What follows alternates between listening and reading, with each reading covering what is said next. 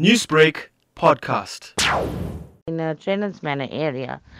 They were burning uh, the shops, Smilesons, and uh, lots of gunshots were fired. And we're actually very scared because we were told that they were going to proceed towards our houses at some time during the day.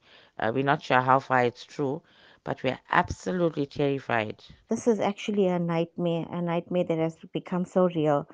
We are on the border, actually, to be honest, it's like we are across from the Bombay settlement in Unit 11 in Phoenix. They have been robbing houses, breaking down our little shopping centers that we have around us, carrying stuff, running with their sticks and whatever other weapons that they have. They're also breaking out down doors and gates and getting into everybody's properties, trying to take what they can. We haven't slept a wink since last night. We've been vigilant, trying to protect our homes and our families. They're burning tires in the ground surrounded by us, not allowing anybody to move in or out of our area. It is really, really crazy. We are here in Unit 4 Stonebridge. We have mobilized pretty much as many men as we can. We've got guys at the entrance of our street, at the bottom of our street, and all surrounding areas of the area.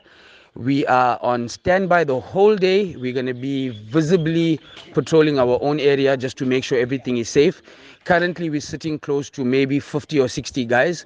These people are approaching, they already went through, so they're coming down Mount Edgecombe side as well. Um, they're hitting like they trying to come, but the, the community barricaded the road the side, so it's okay.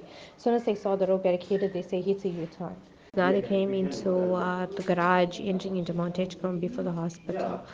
So SAPS is on site over there, but things are bad. But the residential areas, the people in this area community are standing together, so they block the roads. So when they're seeing the roads are blocked, they're not entering, they're going, they're derailing to another, trying to enter other roads though. The residents are just uh, safeguarding their families. We just don't want uh, those guys who have been looting the shops and so on uh, coming in and looting the homes uh, of the residents. Uh, at the present moment, we know SAPS and Metro they're outnumbered.